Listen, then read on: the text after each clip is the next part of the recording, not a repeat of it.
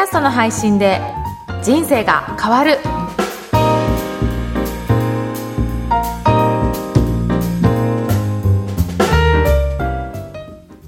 こんにちは、小ラボの岡田です。こんにちは上田です岡田さん今日もよろしくお願いしますよろしくお願いします。今日のテーマは何でしょうか？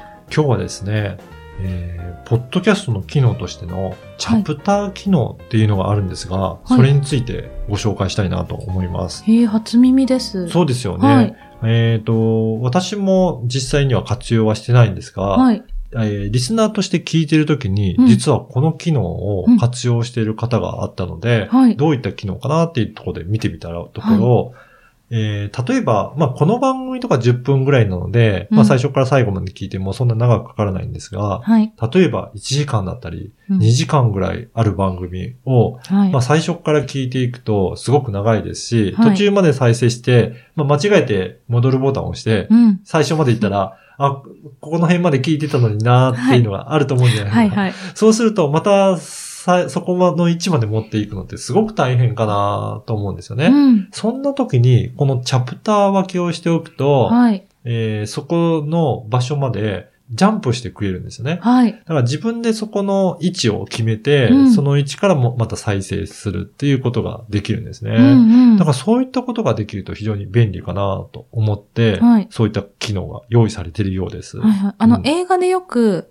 あの、チャプターが分かれてて、そうですね。なんか途中から、あ、はいちょっとなんか見終わったけど、あそこもう一回見たいって時にチャプターに戻ったりするじゃないですか。はいはい。ああいう感じで、本編がうん、こう、なんかタイトルがついて、ちょっとこう、部分分けみたいな感じってことですよね。そうです、そうです。そうですよねあの、よく、えー DVD だったり、はいはいブルーレイだったり見ると、はいチャプターってある、あれと同じ機能ありまが、すよね。ポッドキャストにも実はついてるっていうことなんですへー初めね。て知りました。はあのーそうなんです。それをやっておくことのメリットとしては、長いところで、えーそこだけ飛ばして、うんえーそこまで飛ばしていけるとか、うんまあそういったふうに区切りをつけられるので、はい本当に自分がラジオの DJ のような感じで、うんうんえー番組を構成することができるのかなと思いますね。そうですね。オープニングやって、うんなんかメインのコーナーやって、はい。なんかちょっと、プチコーナーやってエンディングとか、はい。はい。あれですね、なんかあの、ラジオ配信のあの、うん Voicy は、は結構そうやってチャプター分けがされていて、ね。はい。はい。それと同じようなそういう感じってことですね。よね。はい。だから、これで、えーうん長い番組とかを、まあ、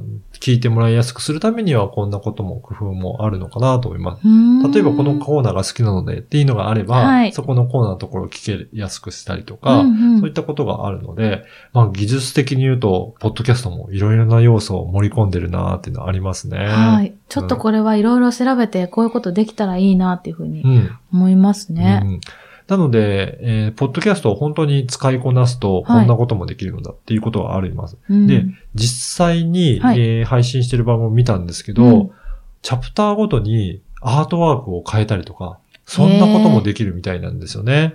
はい。なので、そうすると、途中で、えーシーンが変わった時に、はいそのイメージに合わせた画像を差し込むことによって、まさに見ていても楽しめるっていうこともできるかなと思いますえね。ー、なんかまた可能性が広がりそうな、はい。なんかね、本当み目で見ても楽しめたりとか、本当にラジオ番組的に使えるってことですね。で、例えば、えー著作権フリーの、あのーポッドキャストでも流してもいいような曲もあると思うんですね。うんうん。そうするとそういった曲を途中に挟みながら、そのジャケットイメージを出すとか、なんかいろんな使い方もできるかなと思って、うん。また作り込むと、これはこれでこの機能も楽しめるものになるかなと思いますね。高度ですね。高度ですね。本当に。はい。ぜひ、あの、詳しく、えーやってみたいっていう方は、いろいろ調べてみると、そんなこともできますので、うんうん本当ポッドキャストを使いこなすと、こんなこともできるのかなと思いますね。ぜひ、チャレンジしてみてもいいかなと思います。はい。それでは今日は、チャプター機能についてお伝えいたしました。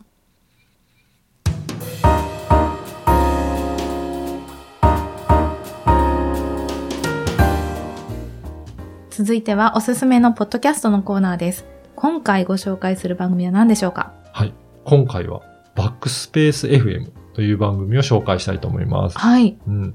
この番組は本当に先ほど紹介したような、チャプター機能をしっかりと使いこなしている番組で、はい。私も初めこの番組聞いたときに、うんこれなん、何をやってるんだろうと思って、うんチャプター機能って出てきたので、はい。あの、見てみたんですね。はいそうすると、確かにこの番組1回分が2時間だったり 3時間と、はい。結構長いんですけど、はい。それを見ていると、下の方に、えー iPhone の、はいえーポッドキャストアプリで見ているときに、スクロールしていくと、こういうふうにチャプターっていう機能があるんですね。うんそうすると、この番組も、えーオープニングだったり、えージャパンポッドキャストアワードとか、はい。あとは、いろいろなコーナーとかはエンディングとかっていう風に、えー時間を区切って設定されているので、あ、その部分を聞きたいなと思ったら聞くことができるんですよね。うんううんん、そんなことができます。うんもうオープニングトークだけで26分あるんですけど、そうオです。ープニングはいいかなっていう方は、途中の、例えばリモート会議術から聞いたりとか、そうですね。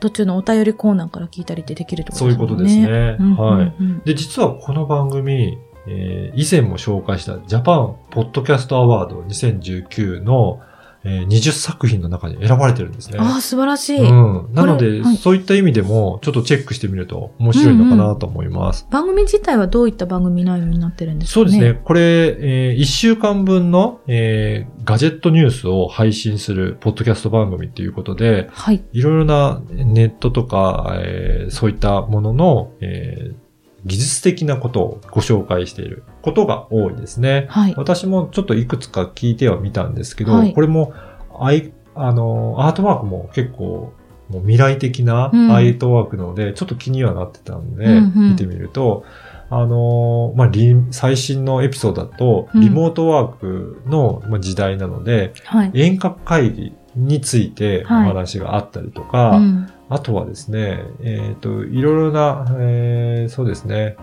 えー使ってみると便利なガジェットですね。スマートフォン、どういうふうに今後なっていくのかとか、うんうん。効率化についてだったりとか、うんうん。そういった、えー話題をお話しされてるなっていうのがありますうね。ん。うん。まあ、ガジェットって簡単に言うと、携帯用の電子機器類を指すということで、なんかスマホだったりとか、あとまあ IC レコーダーとかもこう、うんガジェットだったりもするんですそうよね。ですね。そうやって、本当に、えーいろんなものが、うんあの便利に使えるようなツールみたいな感じで思っていただければいいのかなと思いますので、うんうんまあそういったことに興味ある方もチェックすると面白いのかなと思います。なんか男性が好きそうな方のイメージが。そうですね。ガジェットタっていうと。スク管理とか、ねスマートフォンの新しい世界とか書いてあるので、なんかそういうことが好きなのかなと思いました。はい、はいぜひ番組としてもチェックしていただければと思います。うんモーターショー振り返ったりしてますね。ほー本当いろいろな幅広いことをはいもやってますね。うんうん。